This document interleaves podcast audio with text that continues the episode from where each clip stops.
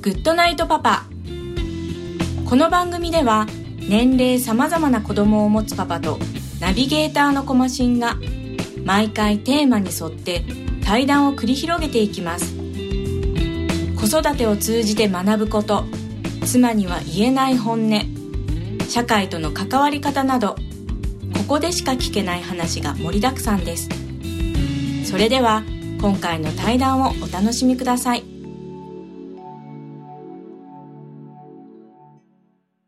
はい、えー、今回のゲストは川上さんです。よろしくお願いします。よろしくお願いします。はーい。えー、私たちの、えー、間柄を先に話するとですね、えーっと、何年ぶりですかね。いや、もう多分ですね、15年、10いや、もうちょっといくかもしれないですよね。そうですね。あの、僕、今年40なんで、まあ、極端な話もう半分ぐらいですよね。そうですね。あぶりに、えーっと、まあ、とある、えー、なんだろうな。まあ、とあるきっかけで、はい。えーあって。で本当久しぶりだなと思いながら。で別にまあ疎遠になったというかまあもともとあの時、一回会っただけでしたもんね。一回だけでしたっけ？一回お会いして、えー まあ、しかもあの、そんなにこう、雑談したっていう、お話ししたっていうよりは、はいはい。本当にあの、まあ、お互いにバンドで音を合わせて、はいはい。で、まあ、それで解散したような気がするんですよね。本当でしたっけあの当時の記憶がもうほぼないんですけいや、本当そんな感じですようん、ね。ないですよね、はい。でまあ一応共通の、まあ、知人であったりとか。で当時はえっと僕が多分20とか21だったんで川上さんまだ189でしょ。ああ、じゃあそうそうかもしれないですね。高校出てすぐぐらいうん、かもしれないそのその可能性が高いないですかね、はい。で一応福岡のその、まあ、ライブハウスを返してで、えーなんだかいろいろこうお付き合いがあったような気がするんですけど、はい。で、えー15年か、まあ、それ以上かぶりに、まあ、ちょっとお会いしてでちょっとまあいろいろとね近々一緒にやりましょうよみたいなちょっと動きをしている中でですね。で、えーまあ、今回のちょっとゲストということなんですけど。よろしくお願いします。あお願いします。で今回ですね、えーまあ、何を話そうかというところは、まあ、正直具体的に決めてないのですけども、ほうえー何ですか？えっ、とちょっとさっき話しておりましたらですねその、えーササラリーマンですかね、はい。えー自分がその、えーバンドとか音楽とかとにがっつり絡んでる時期に、えーまあ当時そのサラリーマンっていうものが、まあ、近くを、えー歩いていたりとか、うん。えー見てる時に、えーこうサラリーマンとはまあこんなもんじゃないかみたいな自分なりのイメージがあったっていう話してたんですけど、かなり下に見てましたね。え、すいません。えっと、えー高校出たばかりの小僧がですよ。そうです18、9の、えっ、と、まあ、若い人がですよ、そのサラリーマンを見て、で、まあ、一応彼らなりに、そのサラリーマンっていう道を、えーまあ、ちゃんと、えー歩んでる、歩んでいたとは思うんですけど、はいその方々を、えー下に見ていたと。そうですね。当時あのネク、ネクタイを締めたらもう人生終わりだと思ってましたね。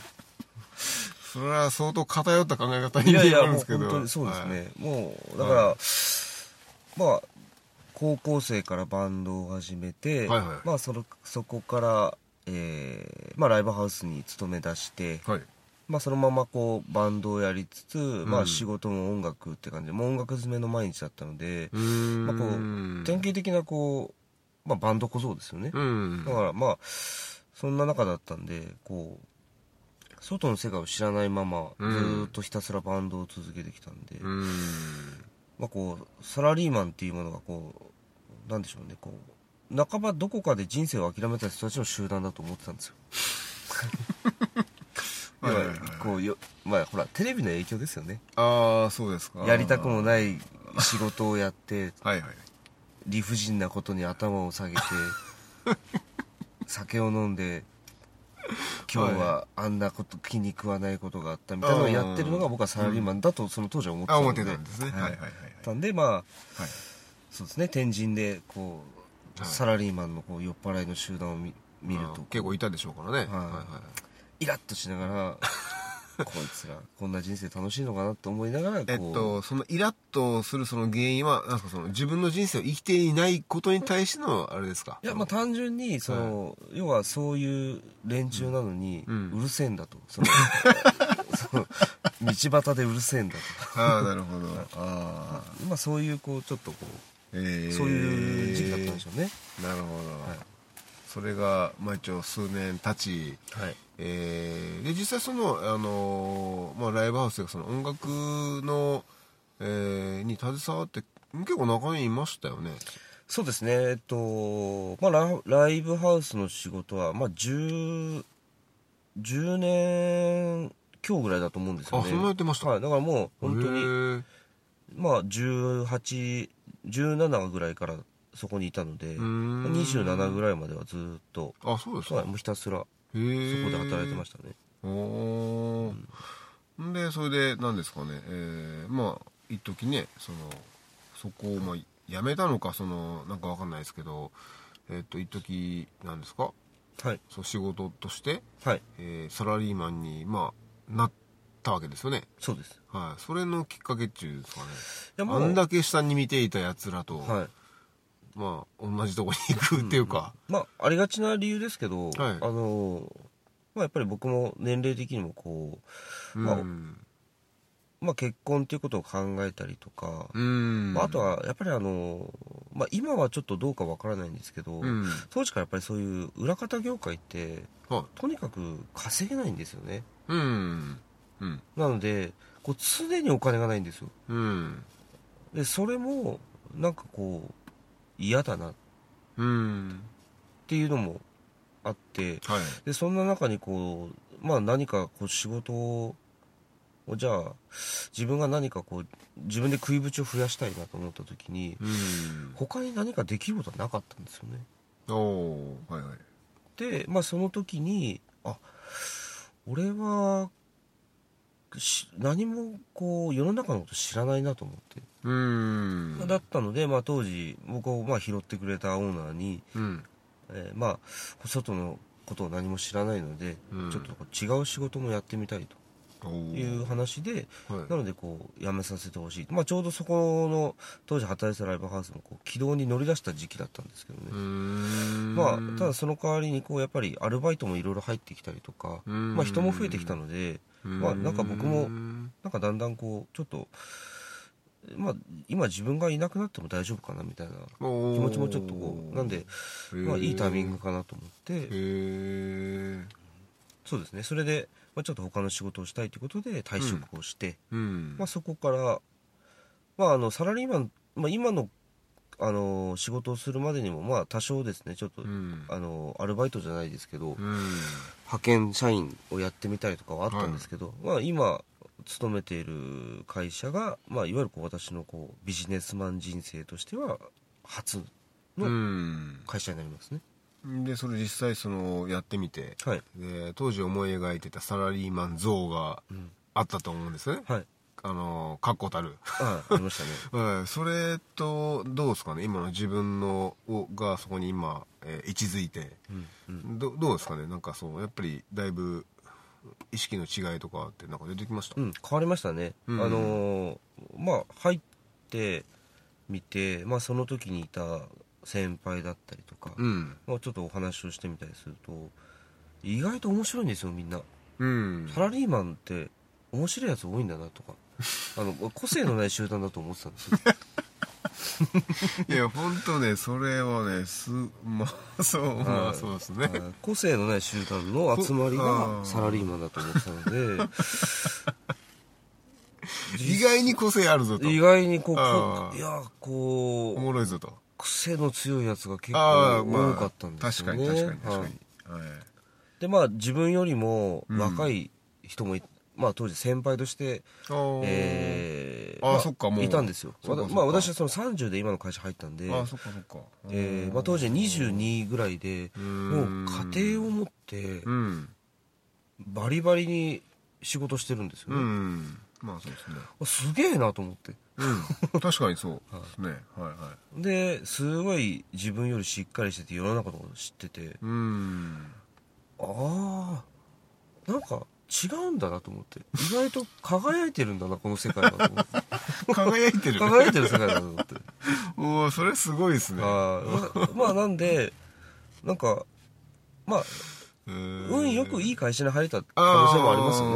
ありまあ、会社なのか運よくいいその、うん。えーメンバーにさん。メンバーにこううん。恵まれたのかもしれないですけどね、まあ、そこからまあその今に至るって感じですね。まあ8年ぐらい今その会社に勤めてるので。はいはい、はいいやーでもあれですねとだ多分当時だからその、まあ、10代だったからその、まあ、知らないのもありますし、ね、ただそこから10年ほど経ってみてで自分がそのいざそのサラリーマンっていうなんでしょうねあの、まあ、おもろない集団と思ってたものに入ってみて、意外にまあそうでもねえぞと。うんで多分ね川上さんもねもともと持ってるなんとか性格とかまあ深くは分かんないですけど多分その仮にその集団がおもろなかった集団だったとしても多分ねあの個人的にはおもろい人でいると思うんですよね、うん。そのなんかまあまあでもまあ周りにちょっとね巻き込まれる可能性はありますけど、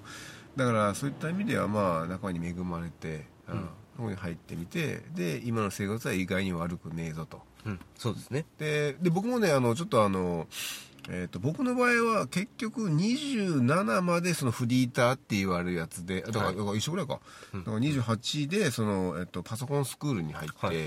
でそれが僕の中の、まあ、ちゃんとした就職っていうのでうん初めてなんですけど、それで一応入ってみてでなんだろうなあのなんかフリーターとかその時間が自由にある人間しか夢は追えないって思ってたんですけど、はい意外に普通に就職してそのちゃんと縛られた時間の中にいたとしても、まあゆまあ、夢っていうのかなそのしたいことを追うことは可能だなってことを初めて僕もそこで確認して、はい。っていうことは今までのその自分がこう考えてたあの時間が自由に使えるやつしか何かを追えないっていうのは幻想だったんだなって思った瞬間に、俺はバカだったんだなってことは分かったそうですね。いや本当にあのー意外にいけると思って。世の中を知らないとやっぱ怖い怖いですよね。そうだからそれはねやっぱ知らなかったんだなと思って、で意外にそのだからなんだかなどっかのなんか社長のなんか本かなんか書いてたんですよね、はい。あの今フリーターが増えていますと、はい。でそのフリーターは勘違いをしていますと、うんで自分がその時間がたくさんあること、うん。でバイトをして時間を自由に使える中で、えー自分の好きなことを追ってるってことが、あのーなんかこう大事とかはい。それしかないと思っているけども、世の中はそうじゃないとうん。いうことを書いてたんですよね、でうん。僕それ見た時に、ああそうなんだと思ってで実際僕がいざ社会人になってみてそうだったんだって気づいた時にじゃああの僕らみたいな、えーまあ、数年前の僕らみたいな、はいえーいわゆるそのフリーターアルバイトしながら夢を追ってる人間たちに対して、はい。あの実はそうじゃねえんだぜって、うん。今だったら伝えれると思うんですけど、はまあ伝える義理もないですけどでも彼らってじゃあどこで気づくのかなと思った時にもう本人たちが気づくしかないっすかね。そうですよね今時代は変わったんですけど多分もうあのそういう時代でもないし、はい。なんかなんだろうな。だから今夢を追ってますとかその例えば僕らで言えば音楽はい。バンドやってますとか、あと俳優目指してますって人がアルバイトしてとかってよう今でも聞くんですけど、はい。なんかそれってなんかあのなんかもう古いかな。ちょっと古いかなとかって思っちゃうんですけどそういう追い方しかできない時代じゃもうない気がしてるんですよね。そうですね。その辺とかって彼らにどう伝えたらいいんですかね僕ら。もう伝えなくていいいやーでも うんまあ伝える義理は確かにないですよね。まあ確かにないです、はい。ないっすよね。だから身近にそういう人間がいた時に、うん。多分それ僕らから伝えても、うん。おそらく耳に入ってこないんですよ。あやっぱり自分で気づく分タイミングってあるじゃないですか。まあ、僕は、まあ、幸いにも、まあ、あの結婚をしたいと思う女性がいてまあ、そのやっぱりその女性をうん。を守るためっていうところだったりとか、まあ、あとはその自分自身のこう成長も考えた時に、うん。その今もともといた音楽の世界っていうところをうん。出ないと次はないんだろうなと思ったので、まあそこがやっぱりそのまあ、ターニングポイントじゃないですけど、うん。まあ、その切り替わるタイミングですよね。うん。やっぱそれまではなんとなくこう音楽をずっとこう四六時中やってて、うん。まあ、自分の、まあ、仕事も含めて自うん。えバンドも含めて音楽だったので、うん。なんかこうそれで多分麻痺しちゃってる。あはいはいはいはいそれで自分がこう何かこうに向かって頑張ってるとか そこに麻痺しちゃってたんですよね多分ね。そうですね。はい実際のところ、いやそうなんだ。はい、自分より頑張ってるやつすげえいっぱいいてい、ますね。はい、音楽に関しても今の仕事に関しても自分より頑張ってるやついっぱいいるから、うん。まあ、そこにこうやっぱりこうき気づくのはやっぱりなかなか人から言われてもですね、そうですね、うん。だからまあ。今の自分がいいのかどうかっていうところに対してはそうですね。で実際そういう人ってあの周りに相談すしないですかね？ししないですかね？いやするしてるやつもいる。あいますか？やっぱいましたよね。あいたんですけど、ねうん。あのい相談をしまくってるやつに対しあのに限って、はい。これ僕の印象ですけど、はい。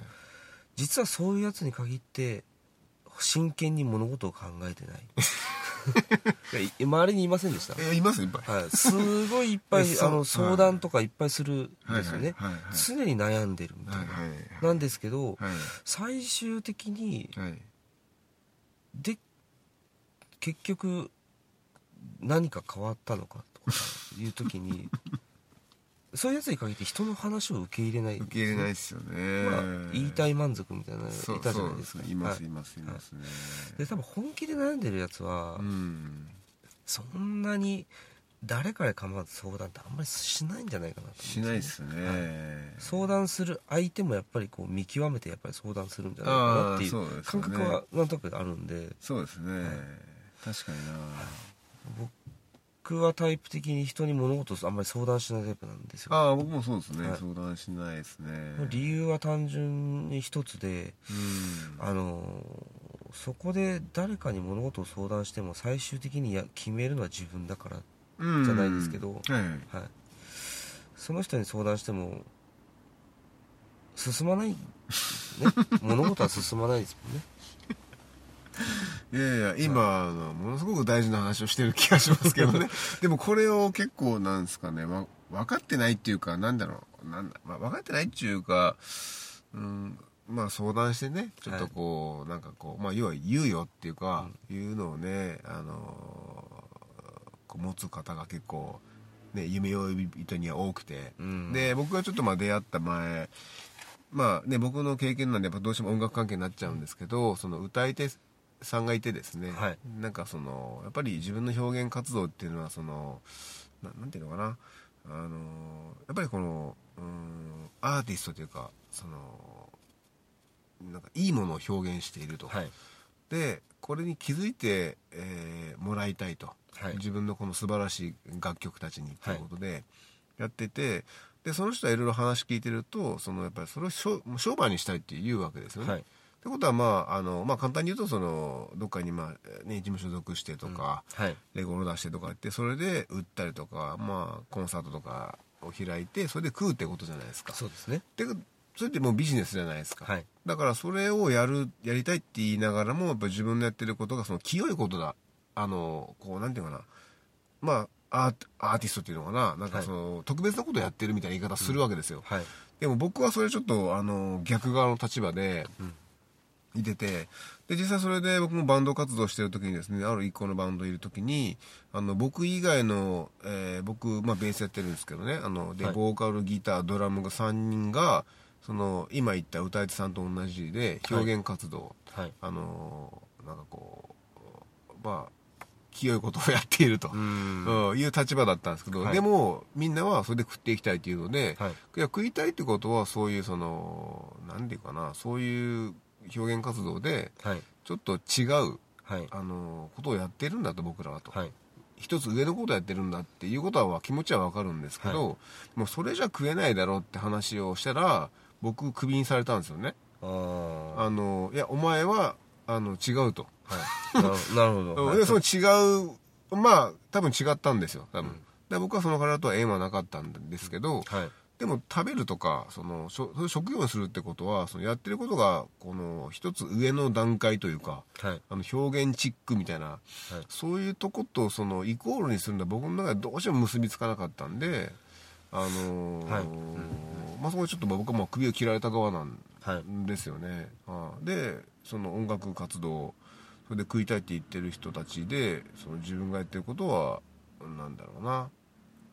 そういうう一つ上の表現活動みたいなはい。とかでこう止まってる人結構多いんですけど、そことかってでも食べるためにやっぱちょっと違う手段がやっぱいりますよね。そこで発想が止まってたらあのじゃあいいねじゃあ君一緒にやっていこうよとかってまあ声かかんないですよね簡単には。そうですね。まあそういうふうにやっぱりこうそれでご飯を食べたい。まあいわゆるお金を稼ぎたいと思ううんってことは、やっぱりもうまあそうですね。表現者であると同時に、うん。やっぱビジネスうんっていうところになってくるから、はい。そこはこう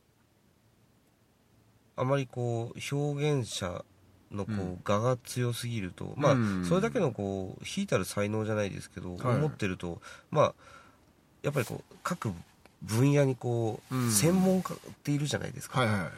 まあ、マネジメントの専門だったりとか、うん。まあ、プロデュースをする上での専門だったりとか、はい。いっぱいいるいるんで、はい。まあ、そそういうとそういう専門の人たちの集まりのところまで上り詰められればいいとは思うんですけどね、うん。今結構世の中もう自己プロデュースじゃないですけどもうそういう世の中じゃないですか。ね。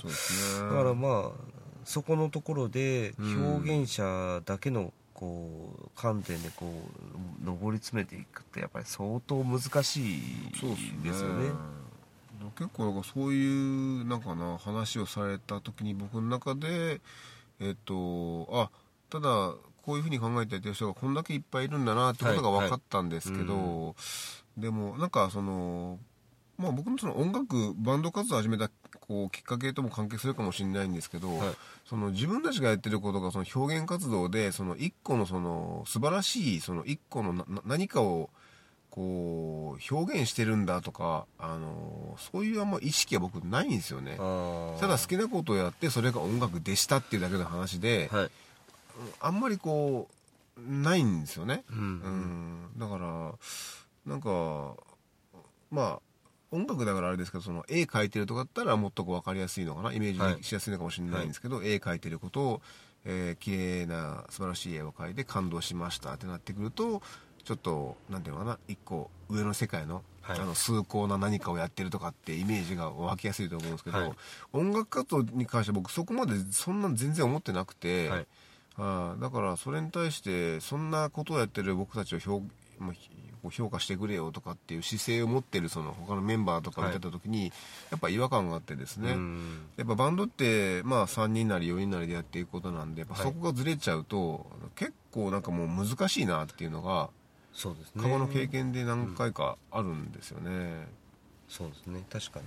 うん。そこは、うん少ない人数というかまあ、うん。やっぱり3人4人とかでやっていってうんまあ少ないことでのやっぱりこう利点もあるとは思うんですけど、うん。まあ、少ない人数でいろんなことをやらなきゃいけないから、うん。まあ、方向性がこうブレると確かに難しいですよね。うん。難しいですよねなんかちょっとそんなことがあったんでその長年ほら音楽のね、はい。そのえっと、身近でいろんなバンド見てきたと思うんですよ。そうですね。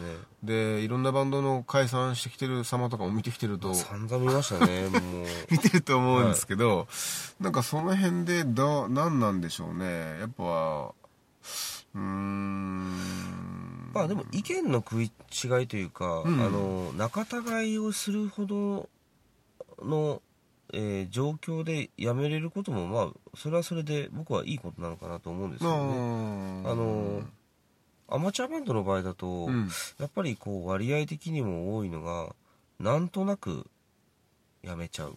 うん。はい。なんとなく解散しちゃった。はい。みたいな。はい。もういいやと思ったとか いや結構そう そういうの結構多いんですよ実際の。えでもなんとなく解散する場合ってですね、はい。例えばライブ活動してたら、い。動員が増えてますとかはい。人気が明らかにその目に見えて上がってますって状況じゃなんとなくやめないと思うんですけど。そうですね。だからやっぱそういうやっぱりこ集客ができるバンドとかっていうのはやっぱり真剣にやってるのでやっぱり辞めるあの解散をする時もうん。やっぱりこうそれなりにやっぱ理由があってやっぱり解散しますよね。うん。なかなかそこまで行き着く前に解散するバンドはやっぱ割合的に見ると まあ誰か一人が辞めちゃったではいはい。で次が見つからずそのままなんとなくこう、まあ次が見つからないからうん。そのままこういろんな外のものじゃないですけど、はいはい隣の島はこう青く見えるじゃないですけどこううん違うことをやってみたりとかうん。スケボーを始めちゃったみたいな人がもうや やっぱりいるわけじゃないですか。いますね。はい。はいい。ますよね。は自分で楽器やるよりクラブ行って踊ってた方が面白いみたいな、はいはいはい。でなんとなく気づいたらもうやめちゃったみたいな。いうーんそうですね。いやそういうのは結構僕もなんか周りで見てきててで実際今もねあの、えー、とそういうお話があったらそのバンドっていうののはい。一員としてやっぱ活動はしてるんですけど、まあ、どうしてもねほらあの、えーまあそのサラリーマンはい。っていうくりの中でやってると、まあそれに、えー時間を割ききれないっていうところもまああると思うんですよね。はい。はい、でちょっとあの前にですね一人あの僕のまあちょっと先輩で音楽やってる人がいるんですよね、でその方はまあまあドラマーなんですけどでその方がちょっと一言言ってたことがあってはい。であのやっぱ毎回そのなんだろうな、えー前回のリハーサルと比べてクオリティが上がってないっていうのははい。全体で分かってると、はいうん、でもその俺たちはその仕事がある中でやってるので、まあそのこのぐらいのクオリティで、えーまあなってるのもまあ仕方ないとはい。いうふうな言い方してたんですけど、でそれでちょっと話を持ち出したのがで一緒にそのプロの方とライブやったことがあってその,、はい。その方とのバンドで一緒に。はい。でプロは毎日練習してライブのためにやってあのクオリティでやってるんだけどそれに比べて俺たちは仕事がある中でこのクオリティを何度か保ってるって状況があるんだけど、はい。あのあのプロみたいに俺たちもそういう時間とかあの状況があればあのぐらいに保てんじゃねえのって言ったんですよ、はい。うん、だから逆に今のその生活がある中でこのクオリティで何度かやってる俺たちってまだセーフじゃねえのって、はい。その先輩言ったんですけど、はい。そういうとこはどう思います、うーん。そう思う一面もありますか？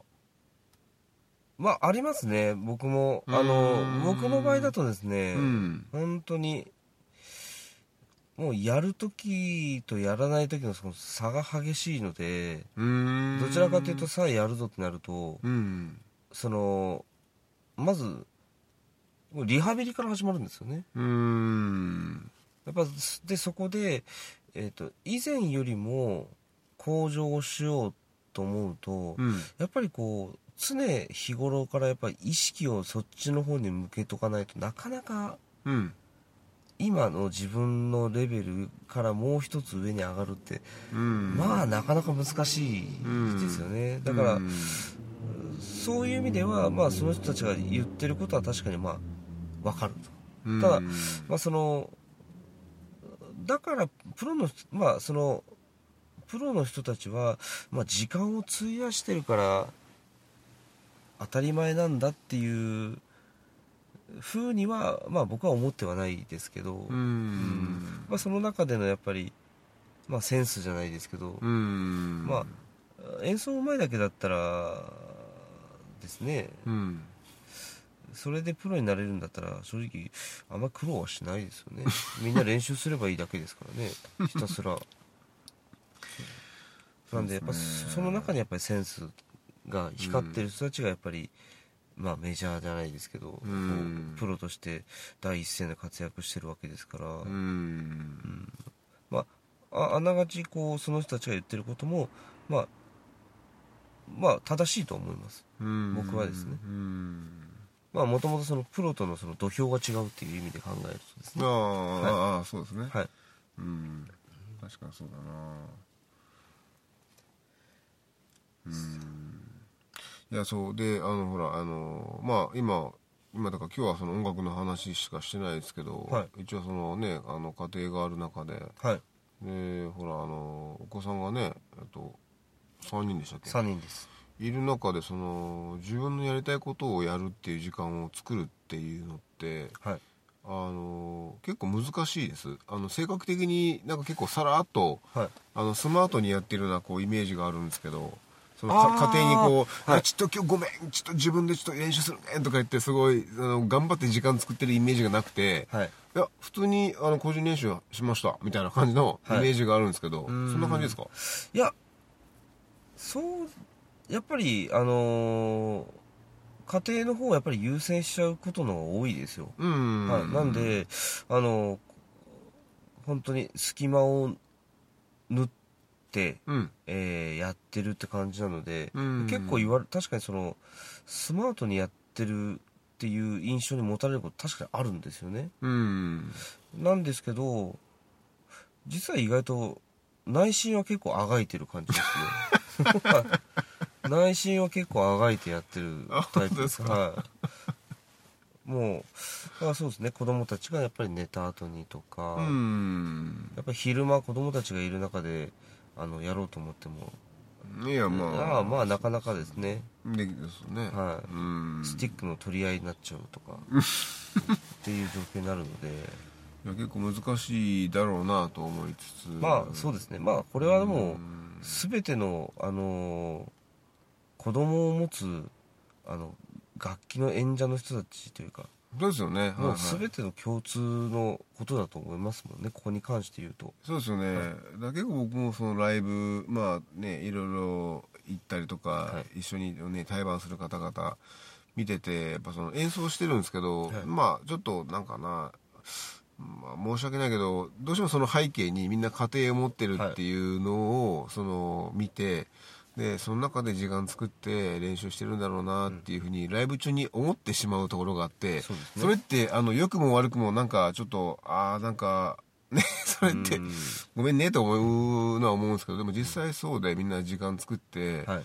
練習してこのステージ上にいるんだろうなとかって思ったらですねやっぱその家庭を持ちながらやることっていうことのその尊さみたいなはい。まあ自分もそうだしいうことがやっぱステージ上でそのなんかこう見ちゃうんですよね。そうですね。ん。まあでも昔とやっぱり変わった感覚はうん。大きく一つあるのが、はい。えっと、その時の、まあ、音楽をやるっていう時間に対しての、うん。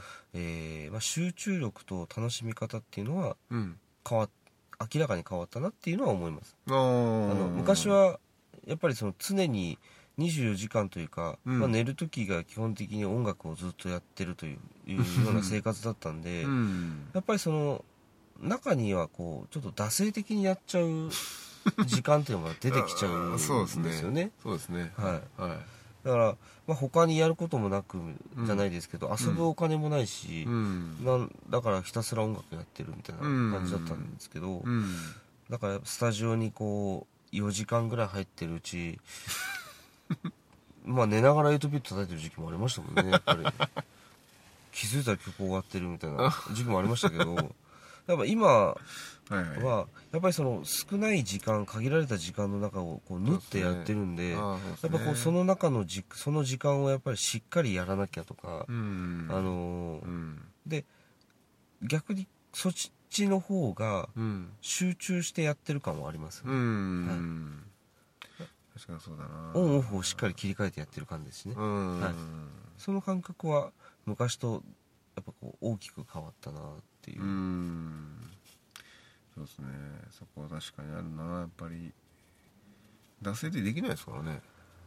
惰性でやってる時間がないから。そうですそうです。うん。できないんで。はい。うん。まあ今の生活の中でやってると、うん。まあ、正直やりたくなかったらやらなやんなくていいじゃないですか、まあそうさサラリーマンをやってる人たちが音楽をやる中でそうですね。別に誰かにややれって言われてやってるわけじゃない。うんそうですね。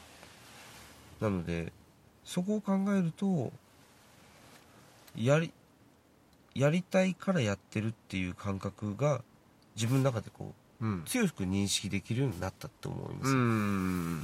昔はなんとなくやってた感もありましたもんねあぱり。りますね。はい。ありますね。そこの意識ですね変わるのはやっぱり、そうですね。まあまあそう考えたらやっぱりその昔下に見てたサラリーマンっていうのは、は実際になってみるとそのサラリーマンっていう状況においてやったことで あの練習のまあ要は質が上がったってことになるんですかね。まあそうですね。その時その時に短い時間を割いてやる練習の質はやっぱり上がってると思います。明確にやることが明確になってるんで、ああ、はい。そうですね。はい。前はなんとなく練習をするっていうのがうん。嫌いだったんですよ。まあ今もあまり好きではないですけど、はいはい。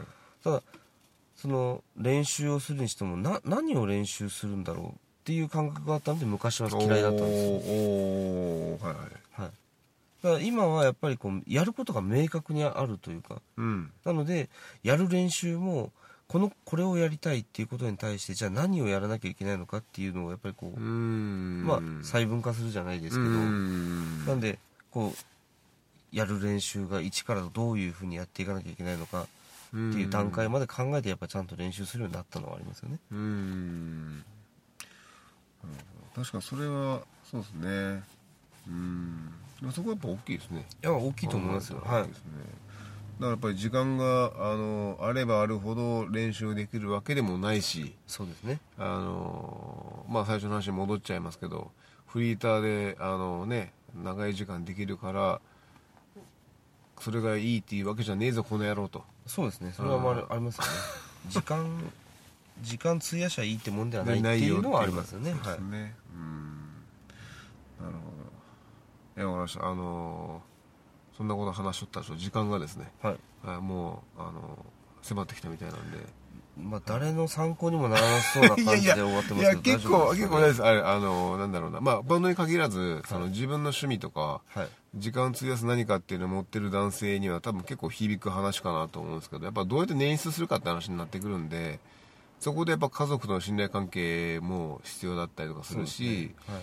多分まあ音楽に限らずねその違う表現活動に関しても多分昔いっぱい時間があったけど、はいはい、その時間と比例して何かいい作品を生み出したかっつったら、まあ、そうでもない人もいっぱいいるかもしれないんでねまあ、そう考えたら多分あの共通の悩みというかはい。課題なんじゃないかなということで、年を取るとやっぱりこう睡眠っていう時間を確保しなきゃいけもうやっていけないですからね、うんうん。昔は睡眠を削って時間を確保してたんですけど。そうそうそうそうそう。もう今無理ですよね。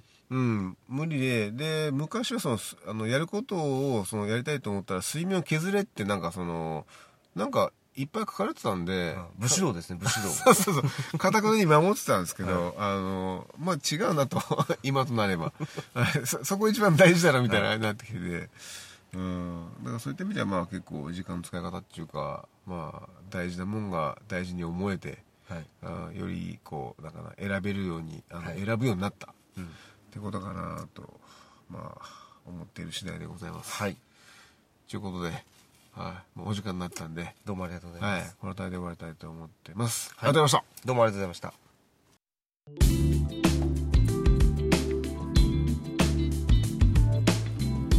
コマシンのグッドナイトパパ。今回の対談はいかがだったでしょうか夢を追うためにフリーターをやっている。という言葉はもう死語なのかもしれません。ではまた来週お会いしましょう。おやすみなさい。